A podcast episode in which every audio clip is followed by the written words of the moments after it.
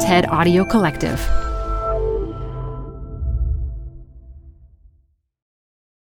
Hi, I'm Debbie Millman. Canva is great for designing visual content for work, no matter what industry or department you work in. Now, your next presentation with Canva Presentations. Start with a professionally designed template and use it as a springboard for your design. It's a serious time saver. Time to present but can't be there in person? Enter Canva Talking Presentations.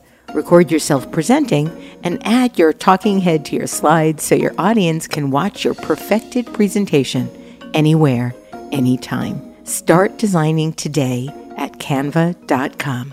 Designed for work. Apple Card is the perfect cashback rewards credit card. You can earn up to 3% daily cash on every purchase every day. That's 3% on your favorite products at Apple, 2% on all other Apple Card with Apple Pay purchases, and 1% on anything you buy with your titanium Apple Card or virtual card number. Visit apple.co slash card calculator to see how much you can earn. Apple Card issued by Goldman Sachs Bank USA, Salt Lake City branch, subject to credit approval. Terms apply. A new season of Design Matters with Debbie Millman will start soon. The episode you're about to listen to originally dropped in June of 2020. It's funny, I, as I say these words, the female in me, the woman who was raised as a girl, is like, oh, don't say that. Don't say you want to be a great American writer. From the TED Audio Collective, this is Design Matters with Debbie Millman. On this episode, Debbie talks with writer Cheryl Strayed about her childhood, her career, and about the value of taking a very long hike. What happens on the outside, one foot in front of the other, in front of the other, also happens on the inside. The way to heal anything is to keep going.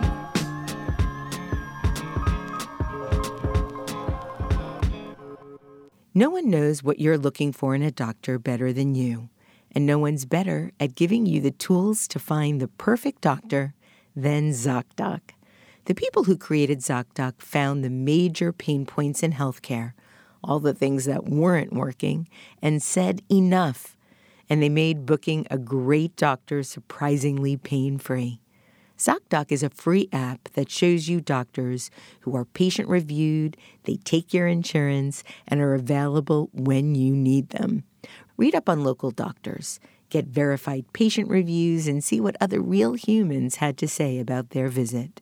So when you walk into that doctor's office, you're set up to see someone in your network who gets you.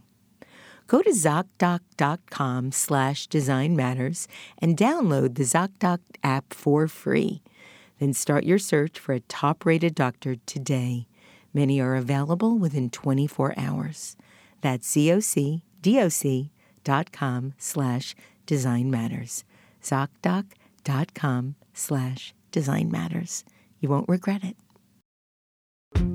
You could say that Cheryl Strayed is very adaptable. Her memoir, Wild, was adapted into a movie starring Reese Witherspoon. Another book, Tiny Beautiful Things, was adapted for the stage by Nia Vardalos and Thomas Kail. Tiny Beautiful Things itself was adapted from an advice column she once wrote called Dear Sugar, and that advice column has ultimately been adapted into a New York Times podcast called Sugar Calling. To talk about it all, I'm joined by Cheryl Strayed, who is recording herself in her home in Portland, Oregon. Cheryl Strayed, welcome to Design Matters. Hi, Debbie. I am so thrilled to be here. I've I'm a fan of the podcast, and I've been dying to talk to you for ages. Oh, I'm so glad. I'm so excited. I understand that you're socially isolating in Portland with your husband Brian and your two teenagers, one of whom just had a 16th birthday. Yes. How are you all doing? First of all, we're doing great, and we're so lucky to have each other and to have our health and to be secure and safe and all of that. And yet, and yet, and yet, you know, there are challenges. It's it's the teenage years, as you know, are are meant to be times when the kids are socially distancing from their parents. you know, they when they're like, you know, they Good don't want to only be in the house with us all the time. And uh, so I feel for them. And everything fun on our horizon has been canceled. So you know, we we're having to think of new fun things, and and the teenagers have a different idea of fun than than the adults do. It turns out. I listened to a recent podcast where you said that this pandemic has made it clear to you that the first thing you are is a writer. Was that ever really in doubt? No, no, it was never in doubt inside myself. But what I meant by that is uh, one of the things that happened after Wild became a bestseller is suddenly I had so many opportunities that were not writing. They were writing adjacent.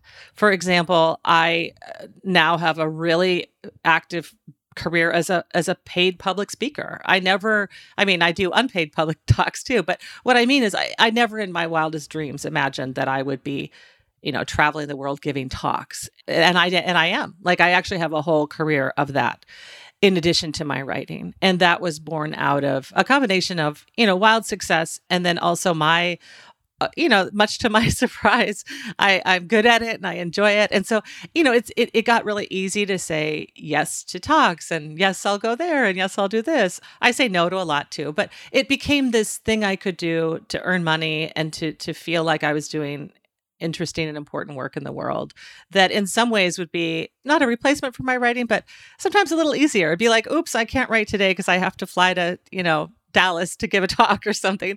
And and that has been taken away now with this pandemic.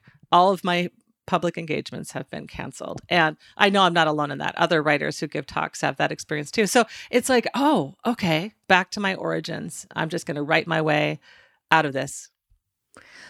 I understand that you're a huge planner, as am I, and it's been hard for you not to know what you're doing next month or July or August. How are you managing your schedule? Um, and I'm mostly asking this for my own sake to really get a sense of how you're managing.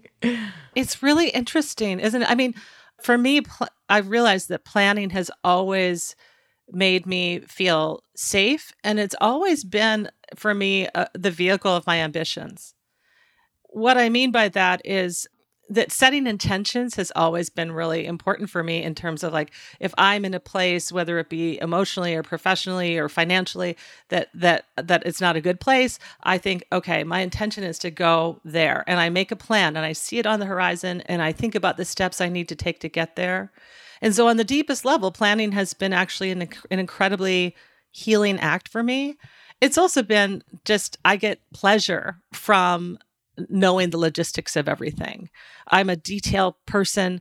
I love f- maybe that sense of control that I have when I look at my calendar and go, okay, we're going to do this in June and that in July and that in August. And this time next year we'll be here, you know, and I love that. It gives me an, a kind of, uh, pleasure. I mean, I even joke with my husband, uh, our long running argument. So uh, let's see, we've met, we met in 1995. So I guess it'll be 25 years since we met this fall, this September. My running joke with him, you know, we've been fighting for for decades about him not putting things on the calendar and not being a planner. and then every once in a while he'll do it, like he'll put something on the calendar and I'm like that is the sexiest thing mm. you ever did for me. Yeah. Yeah, I totally. That's my love it. language. Yeah, absolutely. what about you?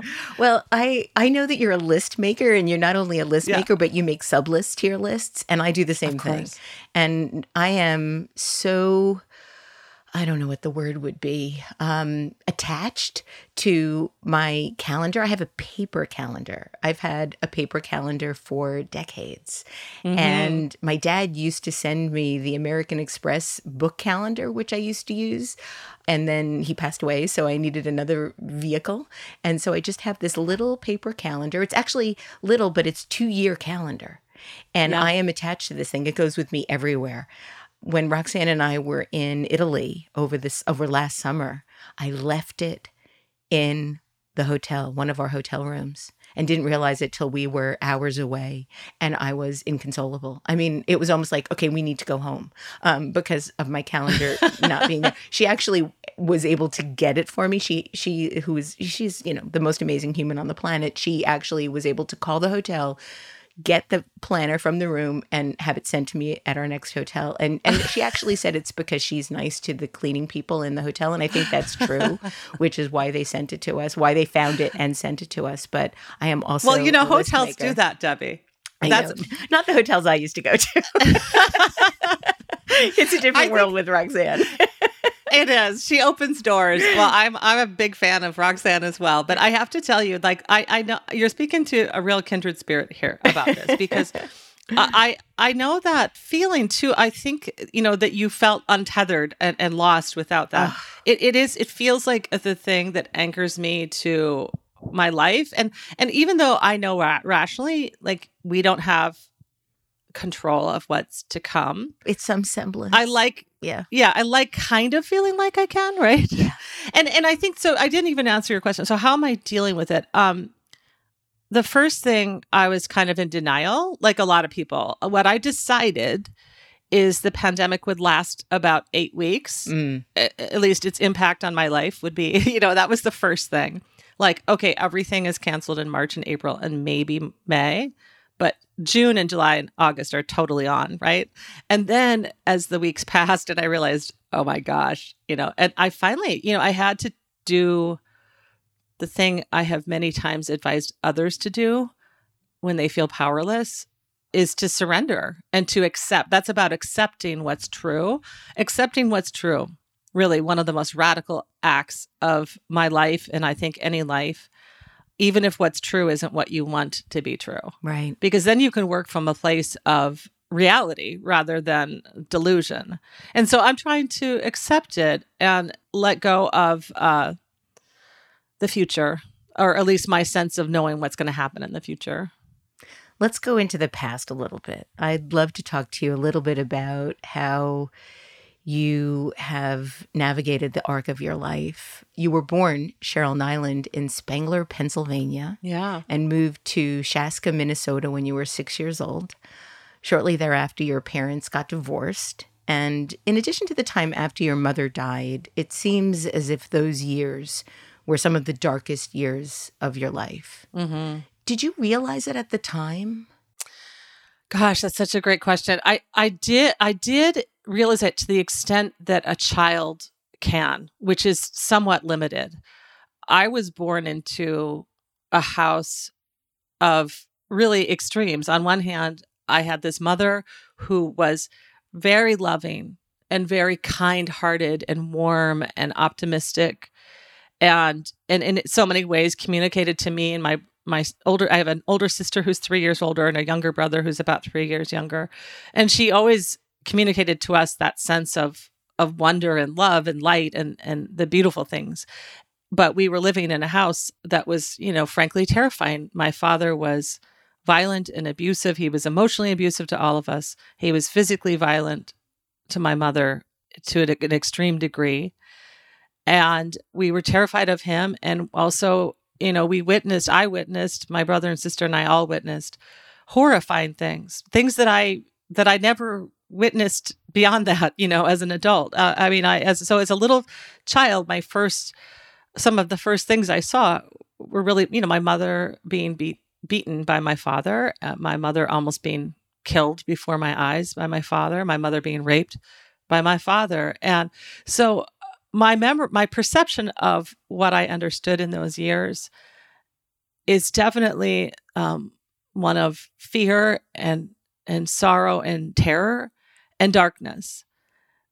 But because that was my life, it wasn't really until my mother finally escaped my dad that I realized, oh, this is what happiness is. This is how it should be so yeah i mean i really think i had these kind of two childhoods really three childhoods but the first one was terror and darkness and violence and abuse and the second one was my mom is a single mom and um, we were very poor we were poor with my dad too but really living in poverty with a single mom and three kids and a lot of chaos and disarray but but also a lot of light and joy and and fun and no longer being under the, the the sort of weight of that fear that you have when you live with somebody who's abusive. I I completely understand um, in many ways I had a lot of similar experiences. So the, a lot of the questions I'm going to ask you are really not only for my listeners' benefit, but also for my own in terms of really being so curious about how somebody can emerge from that kind of darkness to be able to say, This is happiness. You know, this is happiness. Mm-hmm. Uh, you've written this about what a father's role is in his children's life. The father's job is to teach his children how to be warriors, Mm-hmm. to give them the confidence to get on the horse, to ride into battle when it's necessary to do so. If you don't get that from your father, you have to teach yourself. Mm. That so resonated with me. What do you think you had to teach yourself? Like, what is the biggest thing you think you had to teach yourself? Oh, you don't ask little questions, do you? You ask big questions. big questions. Sorry. Big questions. Um, you know, I think that the biggest thing is that I'm okay in this world.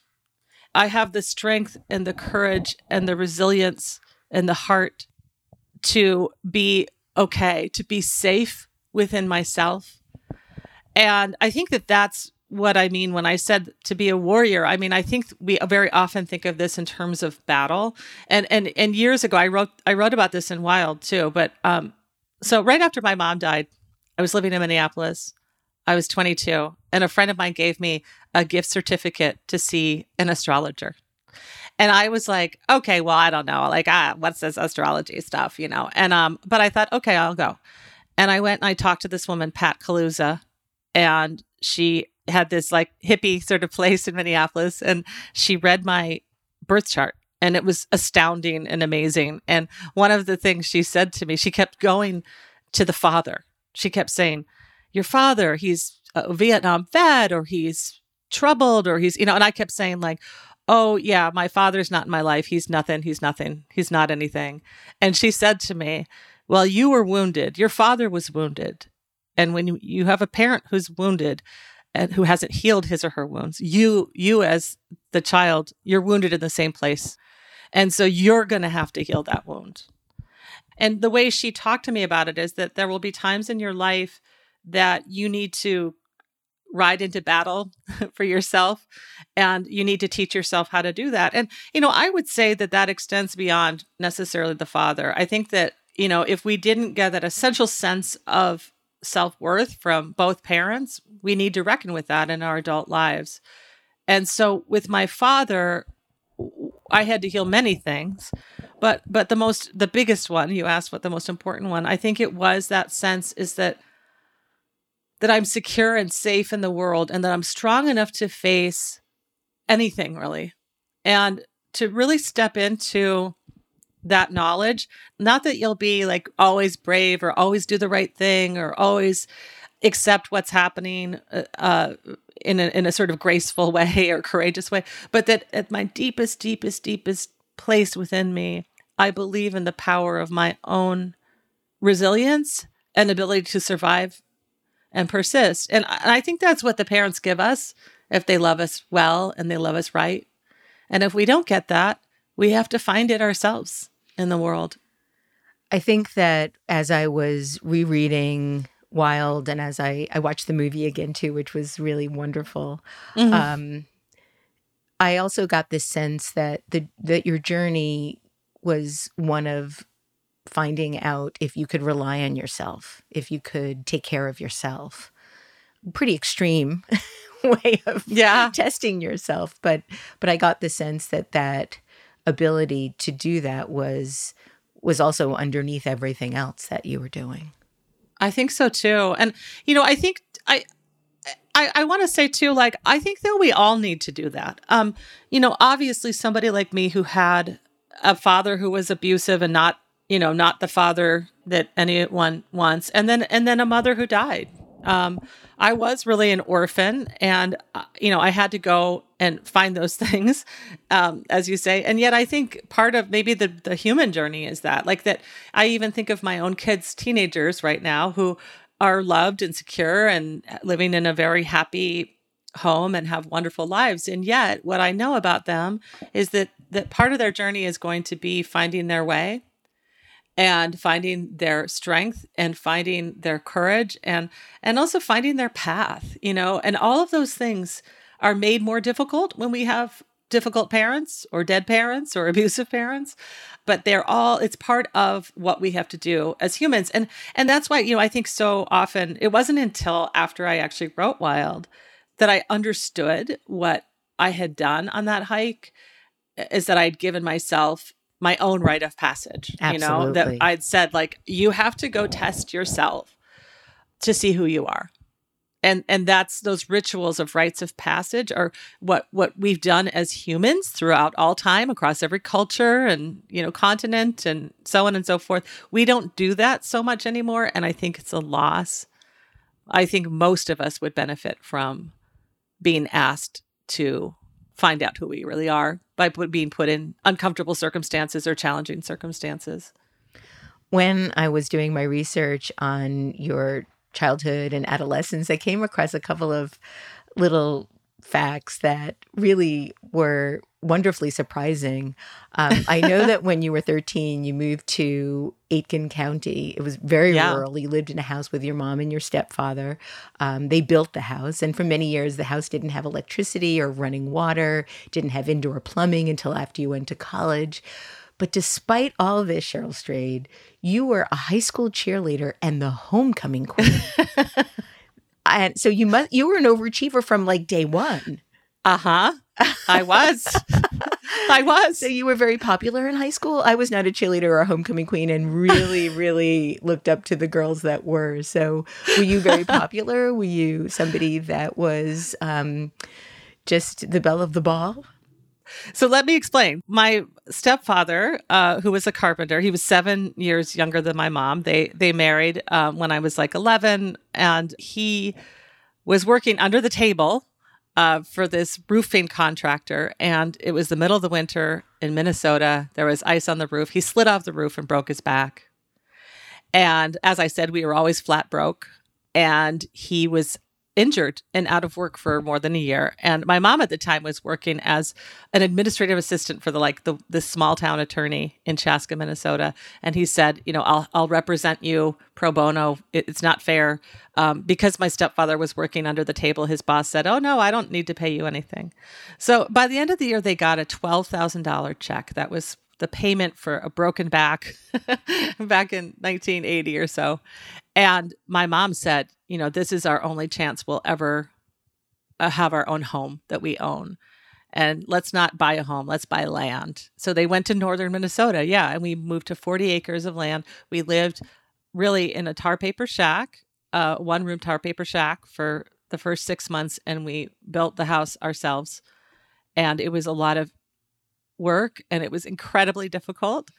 And I was a teenager and I wanted to be pretty and popular and not associated with going to the bathroom in an outhouse or taking a bath in a pond, which is what I did, or taking a bath in a bucket, which is what I did. So yeah, my my rebellion in my teen years was to seem to be a version of myself that that that I wanted to project a sense of success and grace and togetherness. And and I you know I wanted to be popular because to be popular is to be loved. I wanted people to love me. And I should say, you know, the town uh, I went to school in, at McGregor High School. It's a very small school.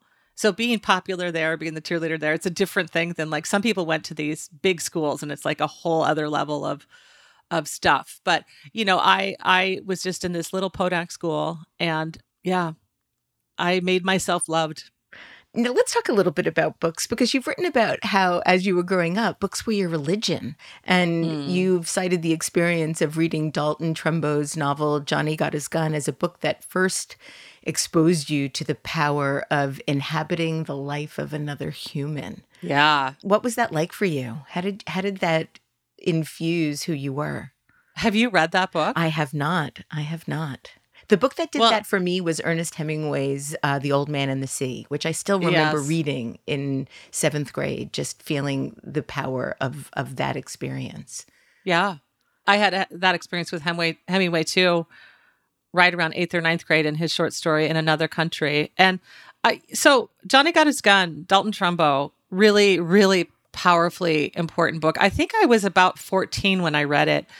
And it's just, you know, you're inside the, the mind of a man who's had, you know, been deeply injured in the war and lost his limbs and he's you know you're just living in his head and and, and having his memories and his delusions and his his sorrows and his rages and you're you're right there inside of him.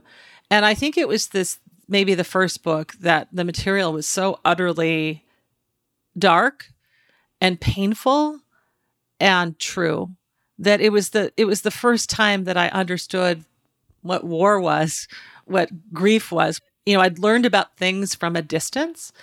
And what that novel taught me is how you can inhabit an experience that is so not your own. And and you know, I loved books long before that, but that was the first time I stepped into one and thought this is a kind of magic, if you will. This is a kind of portal that that I guess I'd been longing to enter uh, for a long time.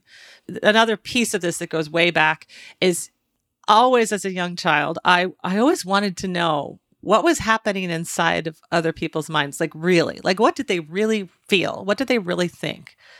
What was their actual experience of being human?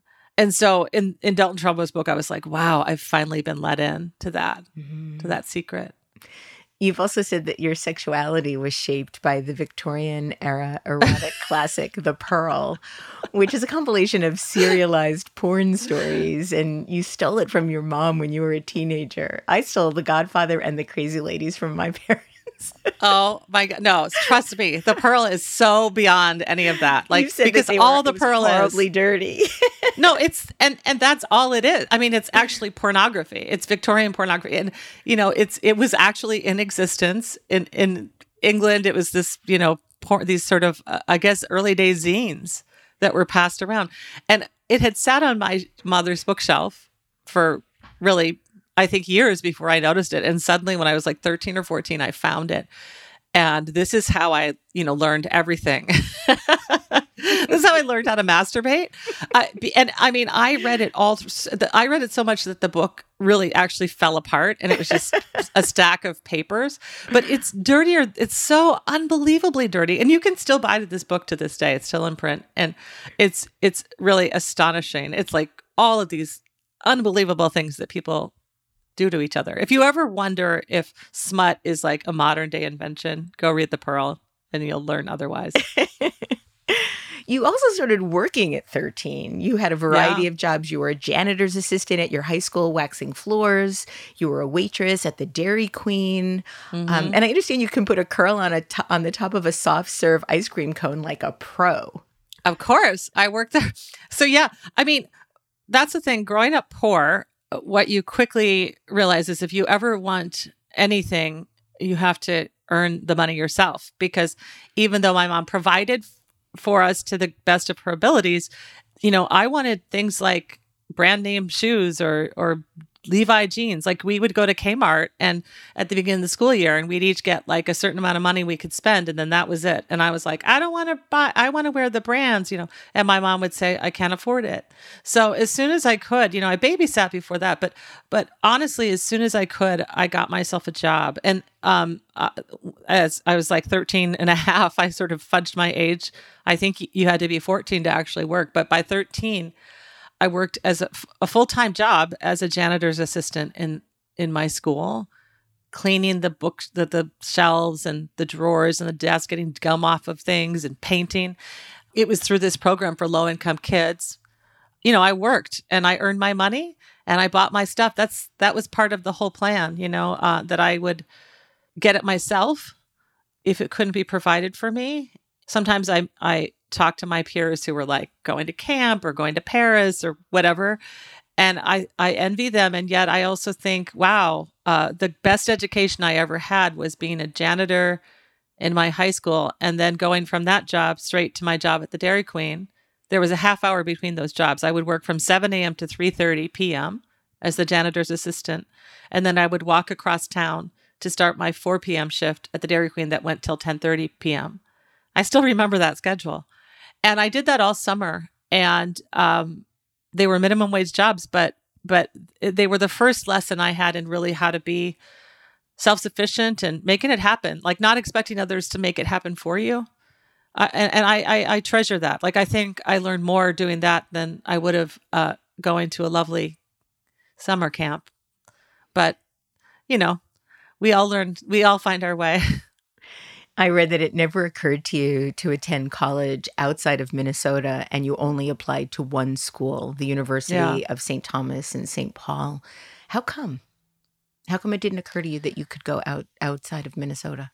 It never occurred to me. It absolutely never occurred to me that it was possible to leave my state to go to college. Like to me, the furthest, uh, even going to college seemed like going a very far way. And I'll, I'll loop back to answer your question, how come in a minute. But I just want to say, I remember uh, the first time that I went, to, that I actually went to Harvard and walked around the campus. I was in graduate school. Uh, I was probably 30, and my essay heroine had been selected for Best American Essays. And uh, they had me come to Cambridge to, to do an event, like launching that book, because my essay was in it. And I did this reading um, and then walked around campus, Harvard. Just I was like, I'm right by Harvard. I'm just going to go look. And I walked around there and I was overwhelmed with emotion. I mean, I was like, just, I felt it was like I had been struck in the head, you know, and, and I was just looking around in wonder, but also sorrow and, and, and a kind of anger because what I realized is that, that like, it's a good thing I didn't know that I could have gone to school outside of Minnesota. Because if I had gone to some place like Harvard, straight out of my little podunk town, straight out of the life that I, the childhood I'd had and the life I'd, I'd led, uh, it, it, would have been like sending me to, you know, like a different, con- I mean, it was a different world. And, you know, it was just all I can say is when, when you are living in a certain environment among a certain community with certain values and certain ideas about what city people are, what educated people are. You know, it it didn't, you know, the the big dream wasn't like let's get our kids to Harvard and Yale. Like I never eh, eh, like those didn't even seem like real places to me. They seemed like places in like a Trixie Belden book or something, you know. Trixie Belden. I love Trixie Belden. Honey, her friend. So honey. I know I love Honey. Oh, honey.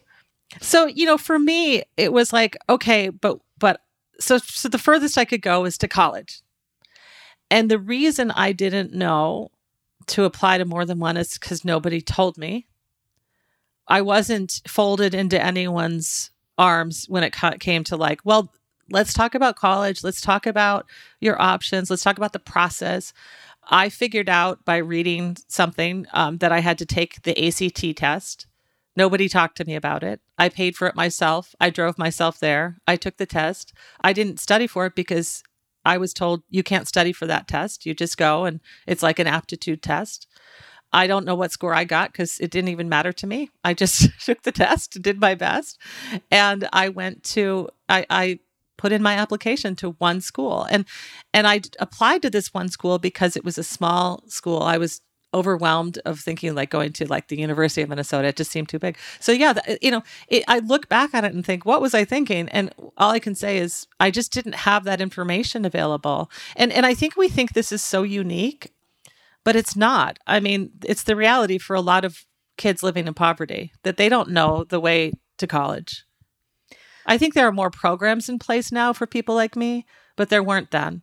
I do remember my guidance counselor one time when I was maybe a junior, I had taken some state mandated standardized test and I had done, you know, mediocre on the kind of math portion, but on the verbal portion, I'd gotten like 98 or 99%. And he, I do remember he called me into his office and he said, We were all really shocked by your score on this. Like you scored better than almost everyone who took this test. And I remember thinking the only one who wasn't surprised was me. You showed them. Yeah, but you know, I didn't say, what do you mean you're surprised? I mean, uh, yeah, you accepted his you know, surprises. In some ways, like it was, it's about that being the homecoming queen. Like I hid my intelligence, I buried my brains under a, a rock, even though they were there. Like, you know, so that test revealed who I really was, but I didn't kind of show that in the world. until later.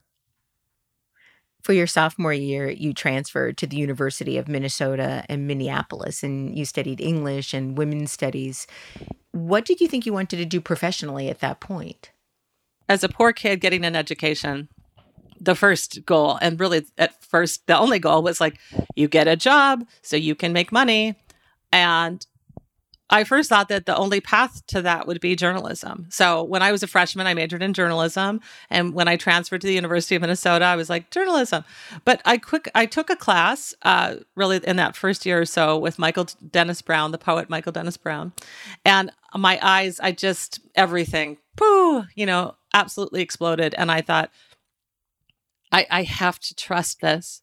I have to you know I, I i thought that i could sort of funnel my my desire to write into the channel of journalism uh, because it's the job you know that, that you can actually get paid to write. But i don't want to do that. Like i want to really put all of my heart and my faith in in creative writing. So i switched majors and became an english major. And what i thought i'd do with that is um, become a great american writer. That's what i thought i'd do with it. I was absolutely relentlessly, ruthlessly committed to following through and being, you know, just tr- really, really, st- you know, holding hard onto that thread that was my writing and doing it and doing it and doing it until I succeeded.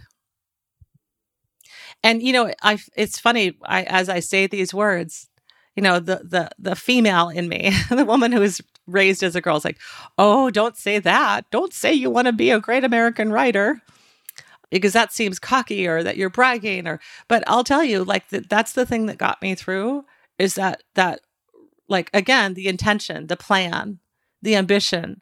If I sort of dithered around and said, "Well, you know, I hope that this turns out and I hope I can, you know, publish a story." Like I would never ever ever be talking to you right now. I had to just be an absolute relentless warrior and a motherfucker on behalf of my own self as a writer. Right, like a motherfucker, right? That's right. it reminds I mean, me, that's right. It's a, yeah, and it reminds me of of that little mantra you had while you were on your hike.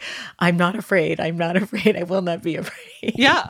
Well, and of course, eh, and of course, when did I say I'm not afraid? When When, I was. afraid, yeah. And you know, even to this day, like writing is so hard for me. It's so hard for me, and I still have to be a warrior and a motherfucker. I still have to say, Cheryl, you can do this. You're going to do this, and you are not going to give up. You're not going to be second. You're going to go. You're going to, you know, go all the way to the finish line. And so it's it's a part you know that back then. And of course, the women's studies piece. I was a double major. Is that I am a feminist, and I have always been a feminist ever since I learned the word when I was five or six, and I just loved centering feminism in my when it came to you know my education, higher learning. In March of 1991, when your mom was 45, you were 22, your mom died of cancer. And you've said that your mother's death was, in many ways, um, your genesis story and the start of what you called your wild years. And you've said that for you, using drugs or having a lot of sex or any sort of reckless behavior was about love was about trying to find love in this weird way, trying to show the world this woman's life meant so much that I'm going to ruin mine to honor her. Mm-hmm. And I wanted to ask you about that destructive thing that we do. Why do you think we hurt ourselves when we're hurt? Mm. Wow. Again, you you with the big questions, Debbie. I kind of want to say I'm sorry, but I'm like, sorry, not sorry. it's so it's so it's so deep and so big that the, the and layered the answers. Why do we hurt ourselves when we're suffering? Why do we self-destruct when yeah, when we feel like we've been ruined? Um I think it's a couple of things. I think one of the things is it's a signal.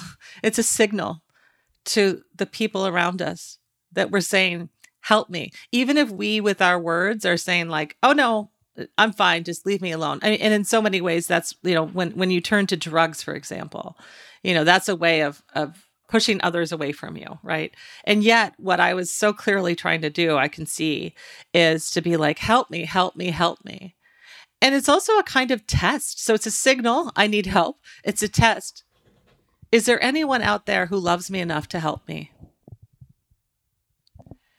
I also think in my case, there was this sort of division within me or this polarity that was the that's almost like it's almost like mythic in its you know when i think about it and when i interpret it this way is like the mother the the good mother who's been taken from me and the and the bad father the dark father who abandoned me.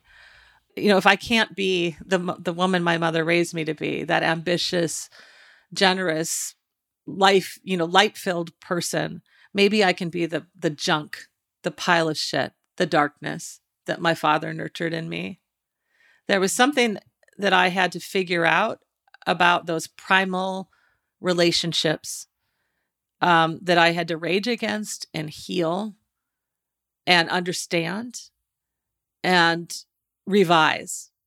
And I think that a lot of us um, have to do that. You know, I think that a lot of people who are suffering, and certainly people who've written to me as sugar, you know, they have a problem. They write with the problem, right? They're like, "This is my question. This is my thing." But really, the problem is is that deep, deep river that's flowing beneath all the troubles that that subterranean channel um, that uh, that is your parents, that is those early stories you received, your losses and your gains and your wounds and your sorrows that you have to you have to heal them. And sometimes you know healing is an ugly thing. Sometimes healing is destruction. Sometimes healing is turning away. Sometimes healing is a kind of rage and anger, you know. And I think that for me, it was just like I had to pass through everything. So the, the, the image that always comes to mind to me is one of total destruction. When I saw that I was going to lose everything after my mom died, and I did, my family also really fell apart and was lost. When I understood that that was what was going to happen and that I couldn't make it not happen, uh, that's when I really turned to heroin. That's when I was like, okay, if if the house is going to burn down, I'm going to go like the the piece of this that in some ways I can have control over is I'm going to actually burn the whole the whole you know the whole land down like the whole homestead. The hard thing about that is of course some people stay there they get right. lost there they're walking through the the ashes forever and and luck and I'm I'm so grateful that that wasn't my fate you know that that I had to do that stuff in order to realize that um that I wasn't the person my father raised me to be. My father didn't raise me. I was the person my mother raised me to be. And the best thing I could do, and this is why I said that so much of that stuff was about love, is I realized like I was trying to show the world listen, this amazing woman is gone and I am suffering. I wanted to, you know, with my own life, demonstrate how how how gigantic that loss was. And what I realized is the only way I could do that, the absolute only way I could do that was to, to make good on my intentions, to make good on my ambitions, to be the woman my mother raised me to be, as I said in Wild, um, to become, to become. And, and she didn't get to all the way or as long as I hoped she would, but but that I would have to just simply live my life and and try to honor her with it. And what's so crazy and cool and beautiful about that is I did. I mean, people all over the world know my mom's name. Yeah, they do. It's interesting you brought her to life through your words and, you know, she brought you to life through her life. It's a really nice symmetry there. It's crazy. You know, it's I lost her I was the same age when she died as she was when she was pregnant with me. So I lost her at the same age that she, I that I came into her life. Right. I just want to say I don't want to in any way glorify, you know, the destructive things we do because they are destructive and like I said people people get can, you know their their lives they're lost there. Right. And so in no way am I saying like, well, you know, you have to do this to get to there. You know, I wish that I I wish that I didn't have to go into the darkness, but you know, I was always trying to move in the in the direction of love and and you know and as you said i did write about her and and so not only is it cool like i brought her to life but i also got what i needed which mm-hmm. was remember when i said back then that in some ways it was a signal like help me I, i'm in pain I, i'm suffering I, I felt so alone in my grief And then when I wrote about it and told the truth about it, how savage it was, I felt like, okay, everyone's going to think I'm crazy. But instead, what everyone thought was, me too. To this day, you know, to this day, really now, you know, hundreds of people, hundreds of thousands of people around the world, maybe millions of people around the world are saying, I know how you feel because I felt that way too. And and I'm suddenly not alone in my grief. Yeah. And I'm always shocked by that. You know, every every Mother's Day or you know, v- you know, very often on Mother's Day I'll make a post on Instagram or something about mother loss and and I've gotten to the point where it's not so much for me anymore. It's not like me saying, "Oh, I miss my mom." I do miss my mom, but I like that I'm doing it because I know that other people need me they need th- to hear the story of that loss so that they're less alone in it. And and and you know, so in so many ways like I can't get my mom back through my writing, but I can get love through my writing. And I can get love specifically in that place of loss, if that makes sense. Absolutely. Absolutely. I mean, I am very grateful looking back on my life and maybe this is synthesized happiness, I'm not entirely sure in in terms of what it has given me in terms of my ambition or my um creativity or even just my sense of the world, but I also deeply deeply regret the pain that I caused others with my own self-destructiveness. And and that's Oh. one of the biggest regrets that I have. You know, what what I put other people through in that journey to be who I am and where I am now. Um, but I also know that I, I couldn't have survived in many ways without that destructiveness and that testing of of who I was as I revised myself, so to speak. Yeah. Do you think that part of that revision for you was to change your name? Oh, absolutely. Mhm. Yeah. So I was born Cheryl Nyland, as you said. And then I got married young. I was Cheryl Nyland Littig. We we both hyphenated our names and because we were trying to be radical and feminist and cool. Which it was a weird thing to do back then. In Yeah, those, it's it's interesting. I have a, my my dearest dearest cousin who's practically my sister did that too, and her daughter has the hyphenated name and says that that's the worst thing that they ever could have done to her. Yeah. giving her two long names that don't even fit on a It's just- student ID card. Well, and then nobody and, and and like nobody remembers both names. They'll just decide to call you. And you know, people will just be like, "Okay, whatever. I can't figure out your name." You know. And so, yeah, when I got divorced right before I went to hike on the Pacific Crest Trail in uh, 1995, I was getting divorced in like 94, 95. I realized that yeah, so I had to set my life on a new course, which was really the old course, which was the course, you know, way back, you know, when I was like hiding Jane Eyre in 10th grade or whatever, you know, those plans for myself. I took a little detour, uh, uh, did some other things, and then I was like, okay, this is, you know, life. My mother's dead. My first marriage is over. This man I loved, but it got married too young. And I'm an orphan and I need to make my life. I'm going to make my life. And part of that, obviously, for a writer is about language. And Cheryl Nyland just didn't feel like me. And so I came up with my own last name, Cheryl Strayed, which is so funny to me. Now, so I've been Cheryl Strayed longer than I was anything else now. I'm 51. People still say, like, oh, but Cheryl Strayed's not your real name. And I'm like, yes, it is. It is funny to me. Like, if I had married a dude named, you know, Joe Strayed, nobody would say, well, Cheryl Strayed's not your real name. It's real if it's tethered to a man that you're tethered to, but it's not real if it's tethered to your own vision of who you are. Ugh. And a lot of people, they don't even have ill intent when they say it's not your real name. It's just that, right. like, it's it's, that their that's our how way we're of thinking. socialized. I know it's horrible. And so, what I hope to do is to try to, um, yeah, to get people to think differently about it. Cheryl Strayed is the realest name I ever had. Hi, I'm Debbie Millman. Canva is great for designing visual content for work, no matter what industry or department you work in. Now, your next presentation with Canva Presentations. Start with a professionally designed template and use it as a springboard for your design. It's a serious time saver. Time to present but can't be there in person? Enter Canva Talking Presentations.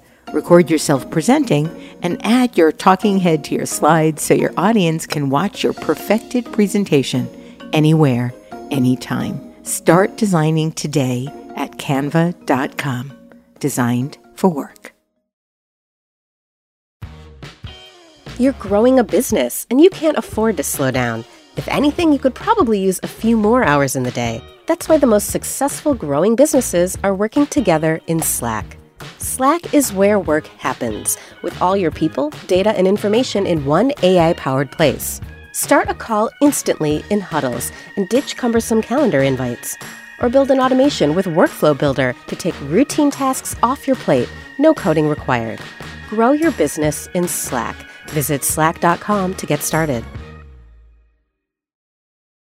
So you talked about your hike along the Pacific Crest Trail. You were 26 when you embarked on this solo three month, 1100 mile hike. If you knew that there were people listening who are considering taking the same hike, what would you share with them? What would you tell them? What advice might you give them? Well, absolutely go. If you have any, whether it's the same hike as mine or any long hike, if you have any desire to do this, do it. Okay. I've talked to so many people who have taken long walks and long hikes, and, and all of them say, Oh, that's the best thing I ever did for myself. Because it is walking, especially uh, walking a long way for many days on end, day after day. It's it's uh it's a deeply deeply uh, challenging thing so you you get you you gain your sense of your own strength and your own ability to endure difficulty uh monotony uh, pain. And of course, what happens on the outside, one foot in front of the other, in front of the other, also happens on the inside. That, you know, it turns out for me, you know, this the way to heal anything is to keep going and to keep going with humility and faith and a sense of optimism, even when it looks and feels really hard. And you know i just i love this idea of the body teaching us what what the soul and the spirit and the heart needs to know. And that's what happens on a long walk. That's that's exactly what happens on a long walk. I mean i can't say enough what a, what a powerfully humbling and healing act that was as i was rereading the book and watching the movie again i thought that it was very likely the last moment or almost the last moment that we weren't all walking around checking our email and texting on our cell phones. And it yeah. seems unimaginable to me to consider hiking 1,100 miles in near solitude without a phone on the entire, well, the phone off the entire time. I mean, it's just not even comprehensible. What would people say? Well, and that's eh, there. Uh, really, uh, this was 1995 right. and I, I didn't realize until uh, you know i was sort of midway through wild that i realized oh i'm i'm actually writing a kind of historical memoir right about a world that is no longer that a, that a world that is now past that our experience of the wilderness is now one where first of all we can just research everything online. You know where does that trail begin and end? Where's the water? Where's the you Google know i had right? You know and that was one of one of the things. And of course in, in wild i did make comic of like unpreparedness or whatever. But the other piece of this i i want to say is that i prepared to the extent that i could that it there wasn't the internet. You know i went to the minneapolis public library and said, you know, what books do you have on the Pacific Crest Trail? And they had one, and it was the book I already purchased at REI. It wasn't it wasn't like things were available, you know. You just had to go and see how it was. Yeah, I was absolutely alone. I was the first 8 days of my hike I didn't even see another person. What I learned is that that would be you know, a regular thing. Like that I would many, many times go three, four, five days without another seeing another person. There was no way to contact anyone except if I came upon a payphone or if I sent them a letter. Right. I'm, I'm so grateful for that world. I mean, I'm so grateful that I took my hike during that time because I think had I not done that, I would have spent a lot of time tweeting at people. Instagram, right? Connecting with people. pictures, the fox. I mean, yeah. And getting feedback from people. Right and not just sitting in my solitude i mean that's the thing about that that kind of deep solitude is it's just like it's just you and there's nothing to do but reckon with yourself there's nothing to do but have that conversation with yourself in your head there's nothing to do but allow those memories to emerge. By the time I was finished with my hike, I honestly felt like I had thought about everything I remembered in my whole life, every relationship, every person. What a therapeutic experience. Monster was the name of your backpack, which at its heaviest weighed nearly 70 pounds. Even at, the, even at its lightest, it was 50 pounds. And making yourself suffer in a physical way kind of feels like the opposite of fun. Um, and I read that you said that the act of remembering your suffering can become pleasure afterwards. And I wanted to know, like, how so? How does that become pleasure? I, I'm such a believer. I call it retrospective fun. Okay. right. And and this is the advice too I'd give someone wanting to take a long hike is you just have to or, or really any kind of journey, you just have to acknowledge that that very often the best things we do are painful and complicated and difficult and exhausting and require us to be out of our comfort zone and to accept difficult things, right?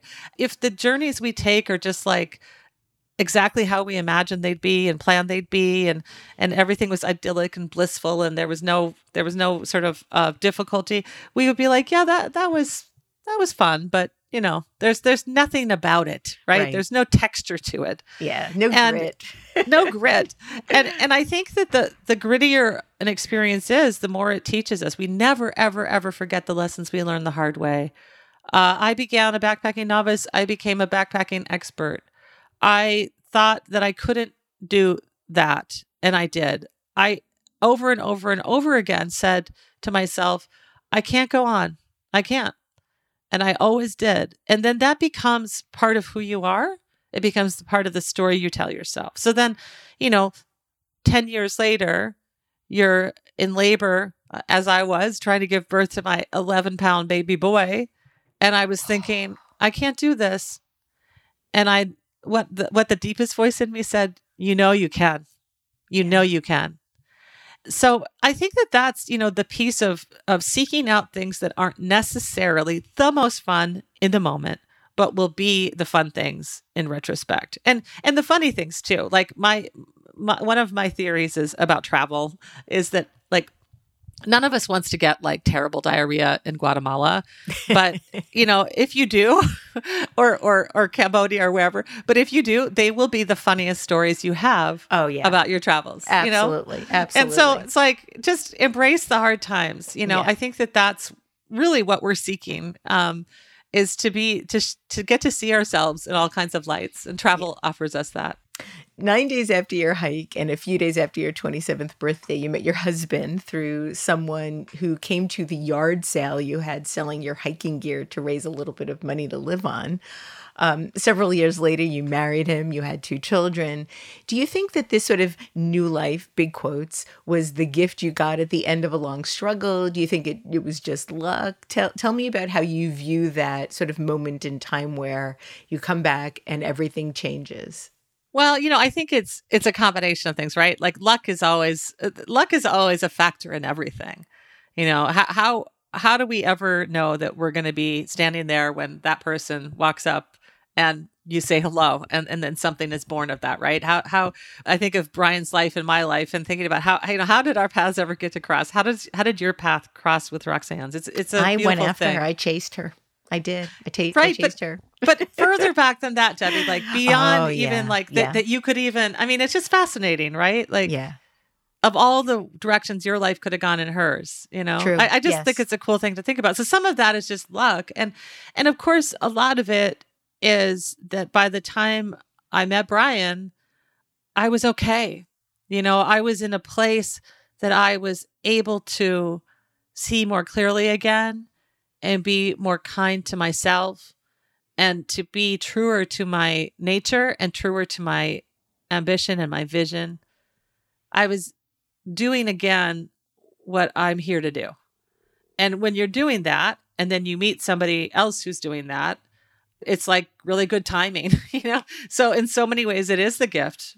You know, getting Brian is the gift of doing all of that wandering and searching and finding. and it's not the end of the story of course. It's like it, it, wasn't like well now i'm just like all great and everything and and then you know 25 years later we're just here we are in the same place. I mean we've both struggled and grown and gone through all kinds of things right?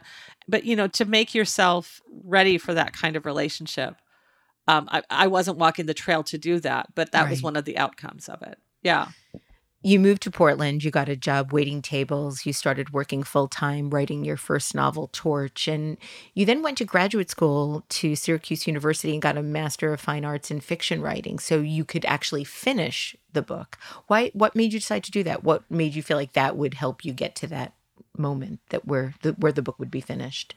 Yeah, it was it was mostly financial and some uh also just like the logistics of of uh, giving myself real time to write. So all through my 20s, I was a waitress, I was a youth advocate, I was a vegetable picker in an organic farm. I like I was an EMT. I did all kinds of things. But what I was really doing was writing. That was my real work.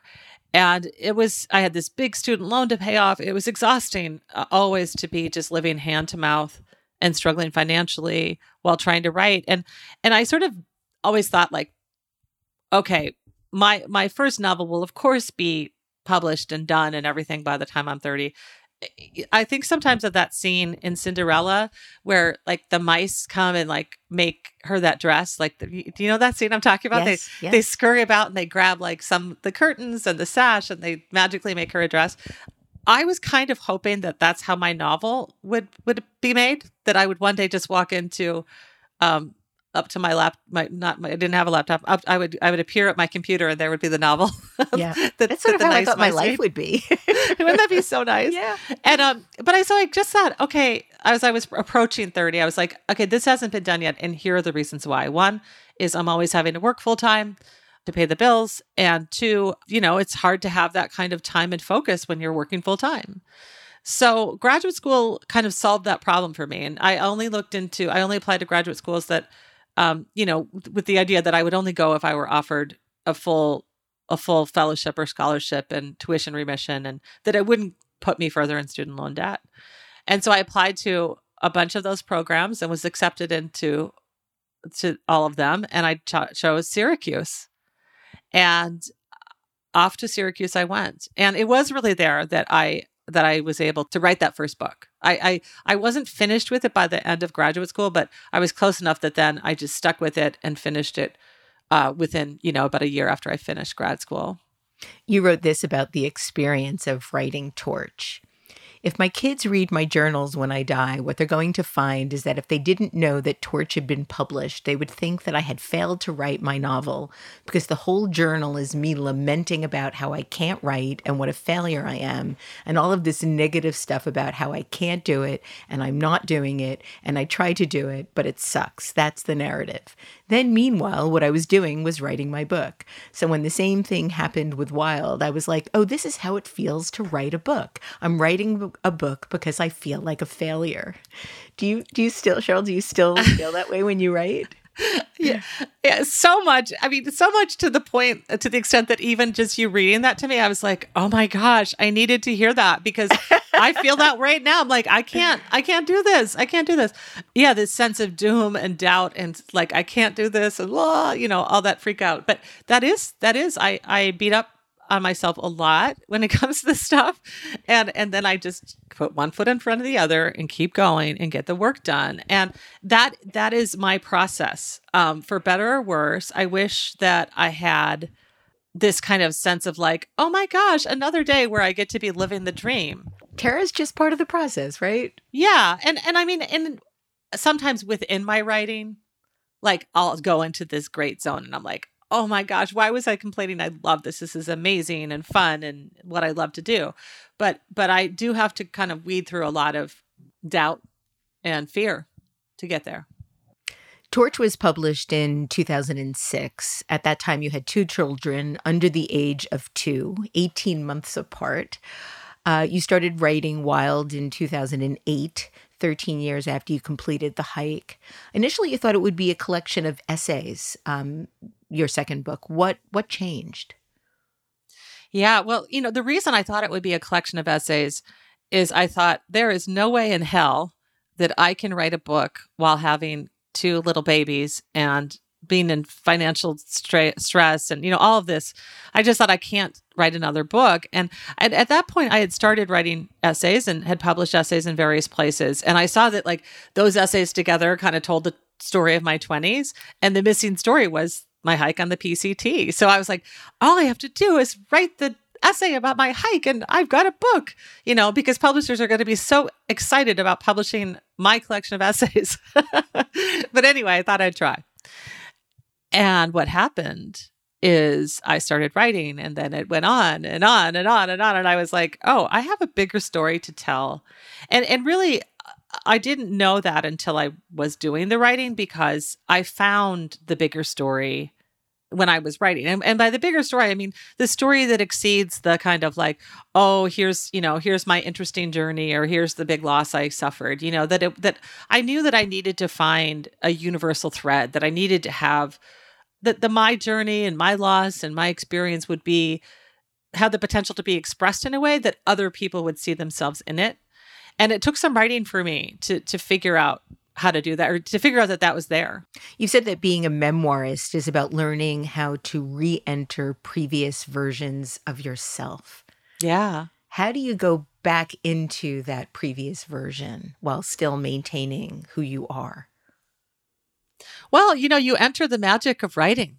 That's that's what's so cool about it is so what I mean by that is this is the only way for me to write about my real heartbreak over the decision to end my first marriage is to abandon the woman I am now who says, Oh my gosh, I was too young to get married and he was great and everything, but it's a good thing we broke up because now we're both married to other people and we're happy, you know? So leave that person at the door and and start writing your way into the person who was in love with this man truly and who also felt like she ha- could not stay with him who had to break his heart and her own in order to live the life that she for whatever inexplicable reason that was still kind of um you know beyond her explanation had to trust herself to do that and so I went in and re-inhabited that. And and as I was writing, for example, that scene in, in Wild where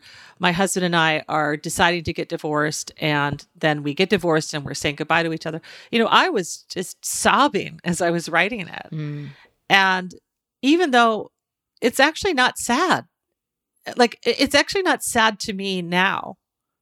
It's a memory of sadness that I that I re-inhabited. This was really made alive to me. Um, I was on the set a lot when we were making the movie, so I was there like every day, and you know, really involved in everything. And there's this scene in the movie and in the book where me and my ex-husband, we've just mailed off, you know, our divorce papers, and we're standing on the street, and we're talking to each other and crying and embracing for the last time. And it's very emotional in the book. I'm crying, you know, I'm like, it's sad and then, you know, I'm standing there with Reese Witherspoon right before she's going to walk into the street with Thomas Sadoski, who plays my ex husband, and they're going to begin shooting this scene. And she suddenly looks at me and she just, Reese just starts sobbing. She was getting ready for that scene. And they, they go into the street and they shoot this. And I'm standing next to the director. I'm watching this on the camera. And I noticed that some people on the crew were kind of gathered around me. And a couple of them sort of put their hand on my back and put their hand on my shoulder to like comfort me. Wow. And I thought, oh, okay. I, I, I, it was so clear, crystal clear to me because I was watching that scene and I wasn't crying because it's not sad anymore. But when I watched the scene of my mom dying, I cried. Oh, that because it's still could, sad. Yeah, I mean, it's you know, just and it doesn't beyond sad. And it doesn't mean that one thing isn't sad and one thing is. It means that, that there are different kinds of sorrow, and some of them are sorrow, are sad in the moment, and others are sad forever. And, you know, so I think that's a really important thing that I try to remember still in my life that it's like, is this a, a sorrow that I'm going to carry with me forever? Or is it a sorrow that is like a crucible and I have to endure it and then I will be better for it? That I'm, you know, that's what I, when I wrote as Sugar, you've got to be brave enough to break your own heart. I was talking about exactly that thing where, you know, I had to make a decision that caused me and another person pain but I'm better for it. And it's not sad anymore. It was it was actually the the golden key that opened the door to to my liberation and there was loss in that but but there was more gain you know it became a gift in the end and so you know i think that um for me just as a writer you know what you have to do is go back and be that person you know go, that person before you got the golden key in your hand or before you walked through that door or before you made that next move and and just remember who that is and and through the writing try to enter that consciousness again. And uh, that does feel like magic to me to, to go back and be like what was cheryl thinking when she was 19 and decided to marry that guy what was she thinking? It seems foreign to me now. What was cheryl thinking when she thought there was only one college to apply to in her and and she had to stay in her state? It's like oh well that's not the cheryl i am anymore but it is the cheryl i was and she was informed by all these things. And to remember what they are is is it is not only you got to do that to write memoir, but it's a really cool thing to do in your life, you know, for your life. Like uh, very often, I think how memoir writing is almost like the process of therapy, right? Where you go back there and you say, well, who was that person? And why did she do this and think this and love these people and leave these people? And there's always an answer if you're willing to dig for it. It's so interesting to see how you change over time without even knowing you've changed over time. And as I've gotten older, I'm going to be 59 this year, and I still, and I, I can't help but think, I still feel like I'm 25. I still feel like I'm 35. I, I don't understand how this happened. And then I'll go back and read journals from that time, 25 or 35, and I'm like, oh my God, I'm a completely different human being. It doesn't even yeah. make sense that I'm the same person that that is. Um, do you ever have that sense going back to read the journals in in remembering who you are or who you were? So I kept a journal all through, like basically from about 18 or 19 until uh, shortly after I became a mother. And and after I became a mother, I only wrote in my journal a couple of times. But um, but so you know, basically from like 18 to 35 or 36, I have really a record, almost daily record of my life. And I want to just sit and they're and they're paper journals, you know, that I wrote in. Yeah. When I go back and read them, I think, what? Like who was I? What was I thinking? But I also, I guess more than anything, think, wow, I always knew. I'm I'm more amazed that that I actually did have that sense of like direction or inner wisdom, I didn't always have the ability to trust it, but I knew. Mm. Like I always knew who I was and what the right way was, even if I was confused and not brave enough to trust it or to, you know, take take my own best advice. But you know, it wasn't like I was just like this completely different person, and now I'm just like, I mean, it, so so in, in so many ways, it's like revisiting myself. You know, it's it's not so much foreign; it's it's more like a familiar visitation. While you were working on Wild, you also started writing your column, Dear Sugar, for the Rumpus. You were mentoring students at the Attic Institute in Portland. You were teaching workshops at universities, writing for magazines. But you and Brian, your husband, who's a documentary filmmaker, were, as you put it, epically broke. Um, you were, as they say, the classic starving artists. Yes. Um, and I also thought it was interesting that while you were writing Dear Sugar, you were giving people advice. And in Wild, you weren't.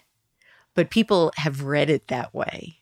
And I'm wondering how you feel about that, that whole sort of notion of advice giving. I know you've referred to self help work as intellectually mushy um, and and and I, I think i think that too but i do think that people look for that in work, even when it's not there for their own needs. Yeah. When I was writing Wild, it never occurred to me that anyone would be uh, experience it as inspiring. You know, I, I I was really just trying to write the truest, rawest, realest story about the that experience, about my grief, about my finding my way on this long walk, about the experience I had in the wilderness.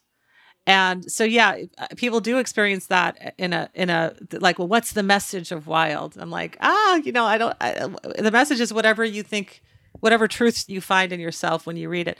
But it, you know, it even goes back to Torch, my novel. Uh, I realized after it was published that people were so experiencing this as a book that felt life saving.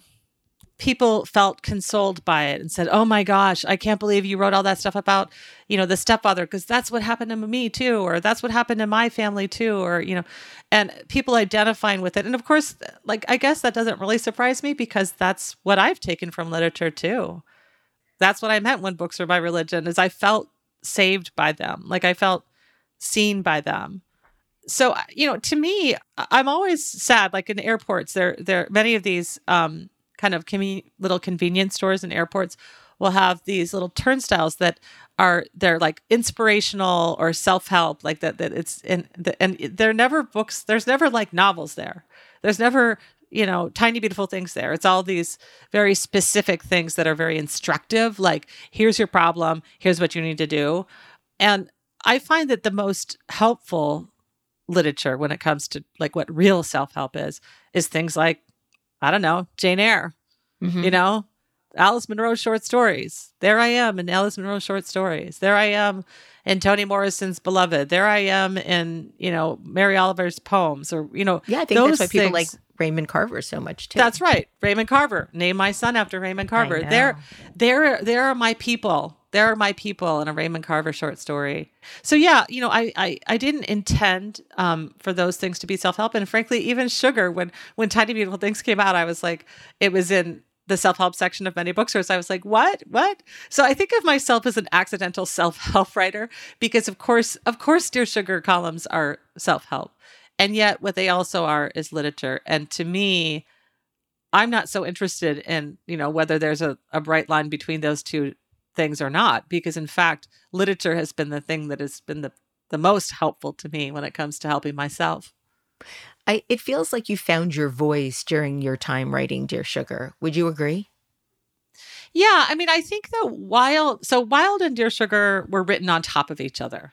So i became sugar like a week after i finished the first draft of wild. Then I started writing sugar. And then over that time that I was first writing sugar, that first year or so, I was also doing the revision of Wild. And, you know, I think that I was uh, like absolutely a real writer and a solid writer before that.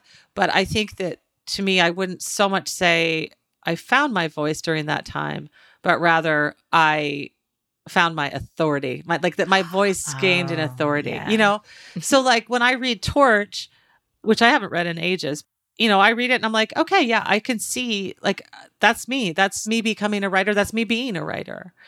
But in some ways, it's also me trying to kind of to really experiment with like, well, who exactly am I? And do I have the confidence to be only that? To not also try to be like Mary Gaitskill or Alice Munro or Raymond Carver, to just be Cheryl Strayed. And I feel like in Wild, I I then was experienced enough as both a writer and a person where it is only me. Like, you know, obviously all my influences are always inside of me, but they weren't they weren't in any way guideposts for me in any kind of technical way, the way they were in Torch. Like I yeah. just decided to trust my own light. And then with Sugar, you know, I stepped into it more because of course I had finished the first draft of Wild. So everything I learned in Wild was then brought into that those Dear Sugar columns. Your next book, Tiny Beautiful Things, was published in 2012 and contains advice on love and life from your Dear Sugar columns. And Nia Vardalos adapted the book for the stage and played the part of Dear Sugar in the sold out 2016 production at the Public Theater in New York City, which I saw which was just magnificent. Oh, uh, thank you. I loved it so much. The play was directed by Thomas Kail, who co created and directed Hamilton. He's also been a guest on Design Matters and somebody who I absolutely adore. Um, how involved were you in the production?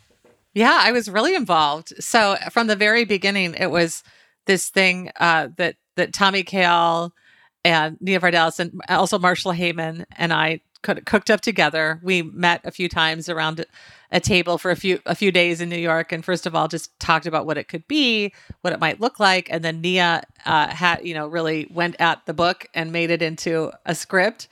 and we read it out loud to each other and and hashed that out and talked it out and then started they started rehearsing and you know it was such a cool process to be part of because you know with adaptation in both cases with the movie and the play i early on decided okay the book is mine the book is what i made and then now this is other artists essentially bringing their own lives and visions and thoughts to the work and making something new. It's so I'm I'm not the you know, I'm kind of like the fairy godmother of it. You know, I'm like the great grandmother of it or something. So I wish it well, uh, and I weigh in when I think it matters. But I also really just honor uh, that relationship. I guess that that that uh, these other artists get to have their own relationship to the work and make something new of it.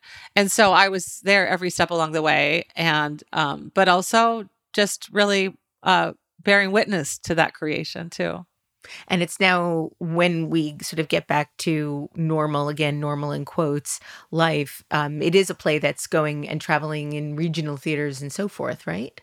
Yeah. So it's not traveling. What it's doing is each different theater companies across the nation and, and in Canada as well, you know, are making uh, productions of it. So you know it's not one cast that's going around from theater to theater that that that each different theater licenses the play and makes it and last year in 2019 it was one of the top 10 most produced plays in the nation and we were looking you know it was looking strong for 2020 too and what happened is of course the pandemic and then now we can't gather and, and so that's been really kind of a bummer um, but i hope that when we can gather again the tiny beautiful things will be seen on many stages.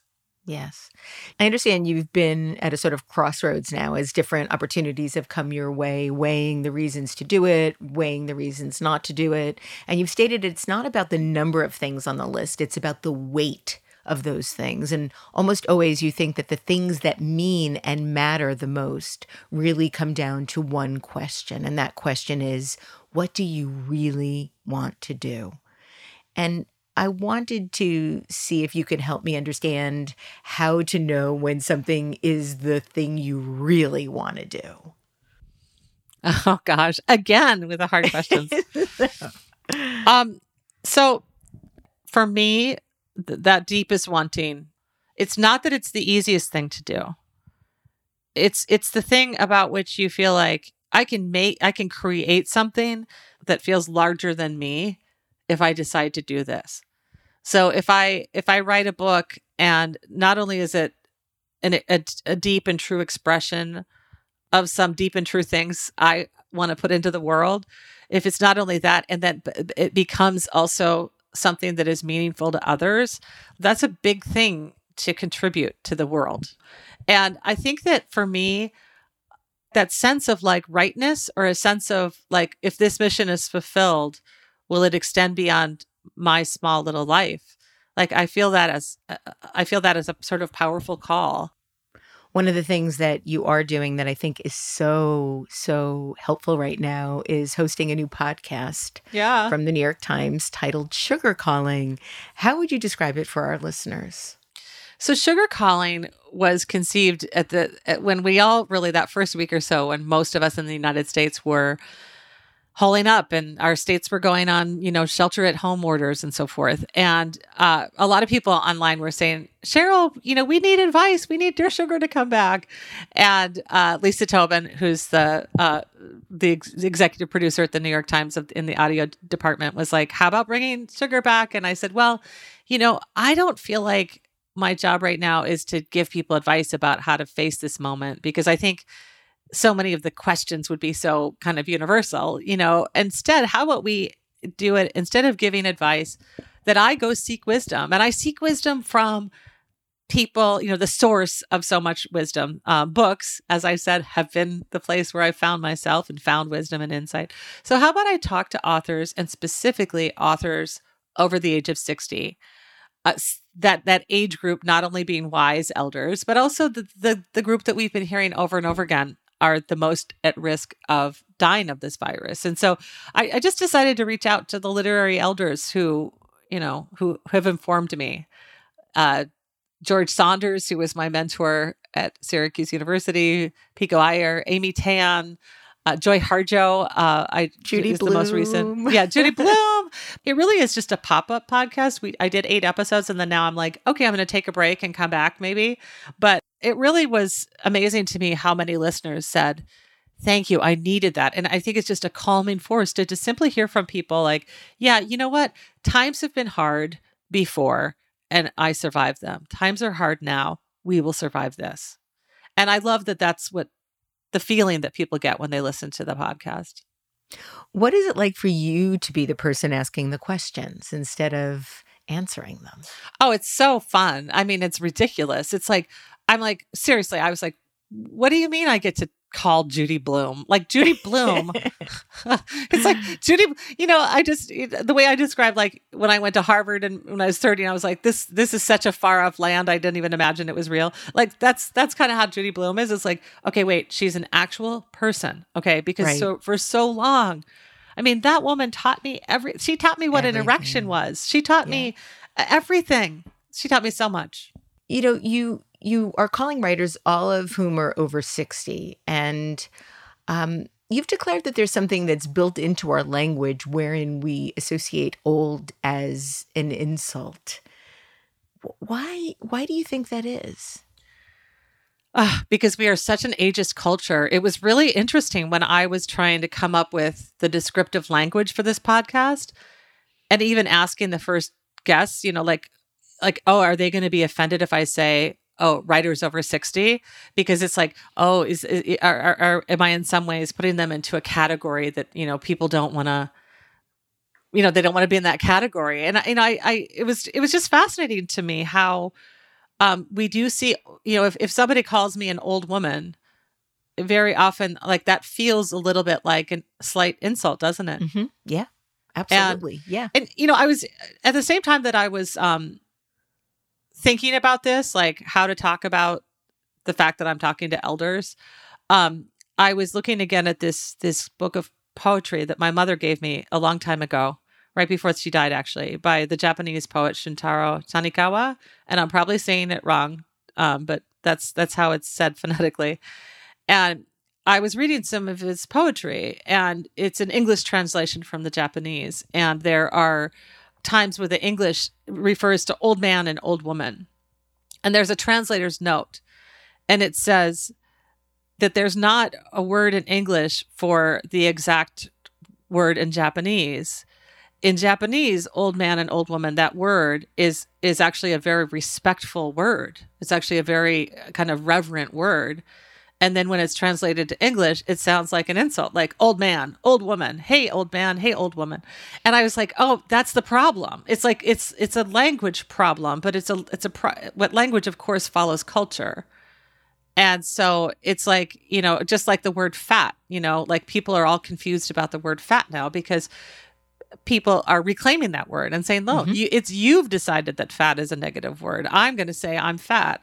And people, you know, w- when we did this on the Dear Sugars podcast, we had Lindy West on, and we got letters. People were like, "Why? Why were you referring to her as fat? That's so insulting." And It's like, no, no, she's saying she's fat, and she's not insulted. You know, it's yeah. it's, and so it's complicated. I mean, I do think that we it, it made me really awake to the fact that like we we do not. I mean, I knew this before, but wow, we do not treasure and value our elders we we don't you know we we consider age something that we should sort of avoid mentioning and um, I think, yeah, there is wisdom in age. People who are, are over the age of 60 have been around f- longer than many other people, and they have something interesting to tell us. Judy Blume is 82. You know, she has a whole lot of time to look back on and reflect on. And, you know, she has so much to offer us because of that experience.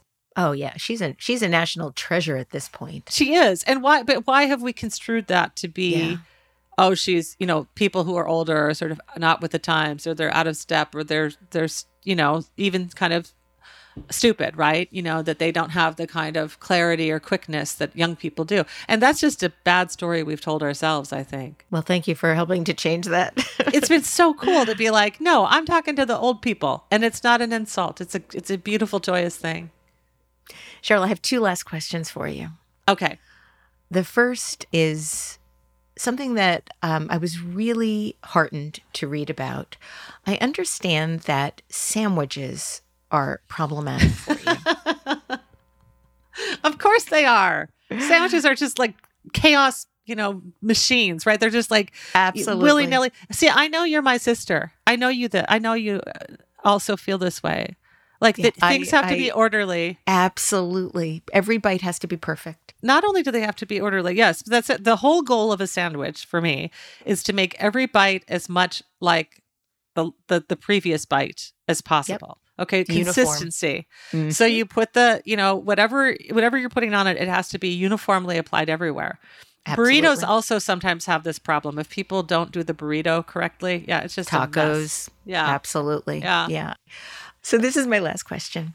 Cheryl, what is the thing you want to do most next? finish my next book. I I really am ready to do that. Uh, so Wild and Tiny Beautiful Things were published within four months of each other in 2012, and basically, my life was just an absolute, you know, like it was just like a volcano, and I was, you know, I was movies. I was in the, the movie and, the yeah. and the play, and I was involved in the podcast and the, the public speaking career, and also the kids. You know, during all this time, I Yeah, I have mom. these two little kids. You know, and who now are fourteen and sixteen, and I just feel like, wow, okay, I really now am ready to go back, go back to that basic, go back to that sit there and write your next book. And so that's what I'm doing. And I really want to do it. And I'm really excited about it. I'm also afraid and doubtful and scared. And I'm all the things I am when I'm writing, which means I'm writing my next book. Ah, can't wait to read it. Cannot wait to read it. Thank you. Cheryl Strayed, thank you so much for joining me today on Design Matters with such an open heart and with so many wonderful things to say.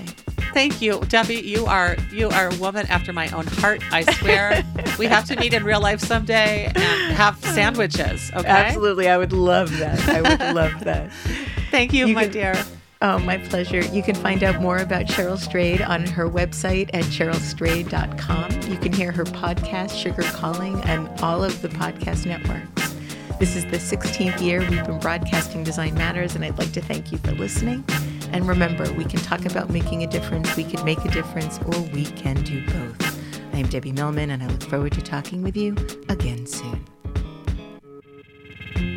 Design Matters is produced for the TED Audio Collective by Curtis Fox Productions. In non pandemic times, the show is recorded at the School of Visual Arts Masters and Branding Program in New York City, the first and longest running branding program in the world. The editor in chief of Design Matters Media is Emily Weiland.